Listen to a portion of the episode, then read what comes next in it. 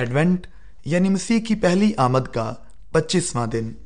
آج کا ورد یوہنا کا پہلا عام خط، اس کا دوسرا باب اور اس کی پہلی اور دوسری آیت، اور تیسرا باب اور اس کی ساتویں اور آٹھویں آیت۔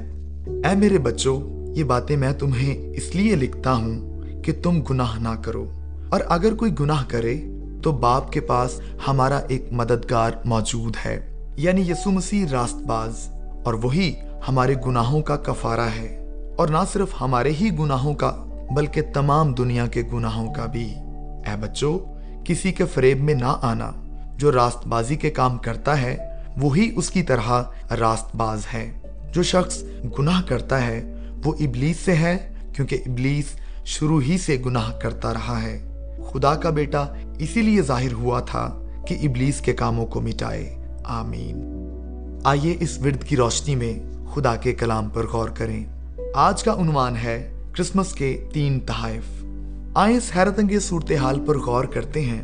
اگر خدا کا بیٹا اس لیے ظاہر ہوا کہ گناہ ترک کرنے میں آپ کی مدد کرے یعنی ابلیس کے کاموں کو مٹا دے، اور وہ اس لیے بھی آیا تاکہ جب آپ سے گناہ سرزد ہو جائے، تو وہ آپ کی مدد کر سکے اور آپ کے لیے خدا کے کہر کو ٹھنڈا کر دے۔ تو ان باتوں کا آپ کی زندگی کے لیے کیا مقصد ہے؟ یہ تین شاندار باتیں ہیں، میں مختصراً انہیں بیان کروں گا اور یہ آپ کے لیے کرسمس کے تحائف ہیں۔ پہلا تحفہ، زندگی بسر کرنے کا ایک واضح مقصد۔ پہلا مقصد یہ ہے کہ آپ کو زندگی بسر کرنے کا ایک واضح مقصد دیا گیا ہے۔ اسے یوں بیان کیا جا سکتا ہے کہ گناہ نہ کریں یعنی ایسا کام نہ کریں جس سے خدا کی توہین ہوتی ہے۔ جیسا کہ یوہنا کے پہلے عام خط کے دوسرے باب کی پہلی آیت میں لکھا ہے یہ باتیں میں تمہیں اس لیے لکھتا ہوں کہ تم گناہ نہ کرو۔ اور اسی خط کے تیسرے باب کی آٹھویں آیت میں لکھا ہے، خدا کا بیٹا اسی لیے ظاہر ہوا تھا کہ ابلیس کے کاموں کو مٹائے۔ اگر آپ یہ کہیں کہ کیا آپ اسے منفی انداز کی بجائے مثبت میں بیان کر سکتے ہیں؟ تو اس کا جواب ہے جی ہاں۔ جیسا کہ یوہنا کے پہلے عام خط کے تیسرے باب کی تیسویں آیت میں اس کا خلاصہ بیان کیا گیا ہے۔ یہ یوہنا کے پورے خط کا موضوع خلاصہ ہے۔ غور کریں کہ اس آیت میں لفظ حکم واحد کی صورت میں استعمال کیا گیا ہے۔ اور اس کا حکم یہ ہے کہ ہم اس کے بیٹے یسو مسیح کے نام پر ایمان لائیں اور جیسا اس نے حکم دیا ہے، اس کے موافق آپس میں محبت رکھیں۔ یوہنا کے نزدیک ان دونوں باتوں میں اتنا گہرا تعلق پایا جاتا ہے کہ وہ انہیں ایک حکم سمجھتا ہے۔ یسو پر ایمان لاؤ اور دوسروں سے محبت رکھو۔ آپ کی زندگی کا مقصد یہ ہے، یہ مسیحی زندگی کا نچوڑ ہے کہ یسو اور رسولوں کی تعلیم کے مطابق ہم یسو پر ایمان لائیں اور لوگوں سے محبت رکھیں۔ زندگی گزارنے کا یہ مقصد ہمارا پہلا تحفہ ہے۔ تحفہ نمبر دو، یہ امید کہ ہماری ناکامیاں معاف کر دی جائیں گی۔ اس دوہری سچائی کہ یسو ہمارے گناہ مٹانے اور معاف کرنے آیا کا دوسرا مقصد یہ ہے کہ جب ہمیں امید ہوتی ہے کہ ہماری ناکامیاں معاف کر دی جائیں گی، تو ہم گناہ پر غالب آنے میں ترقی کرتے ہیں۔ اگر آپ کے پاس یہ امید نہ ہو، تو جب آپ گناہ سے لڑنے کا آغاز کریں گے، تو آپ ہمت ہار جائیں گے۔ آپ میں سے بہت سے لوگ نئے سال میں اپنی زندگی میں چند تبدیلیاں لانے کے بارے میں سوچ رہے ہوں گے۔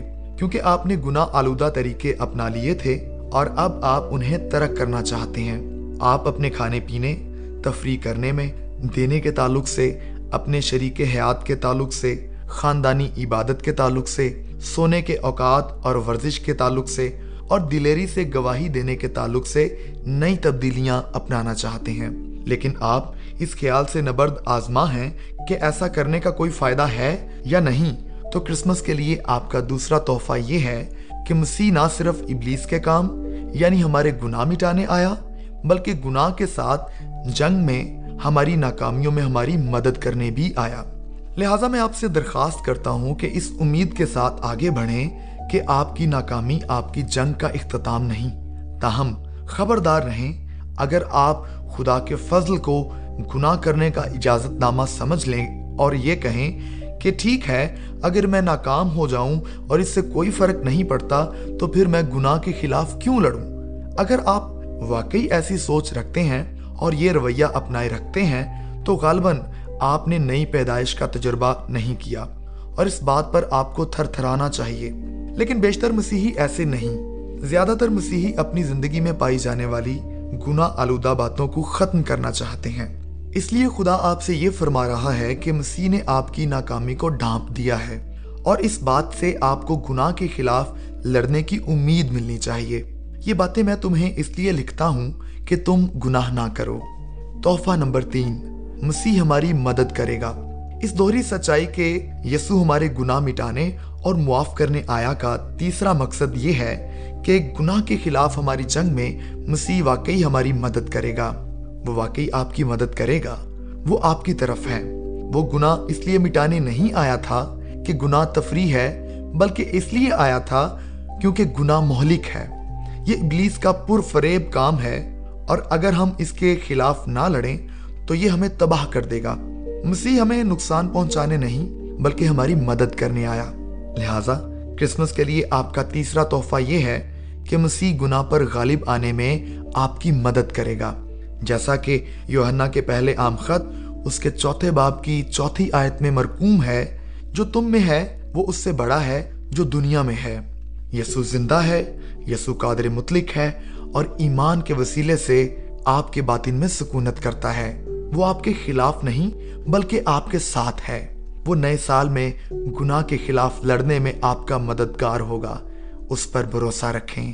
آمین۔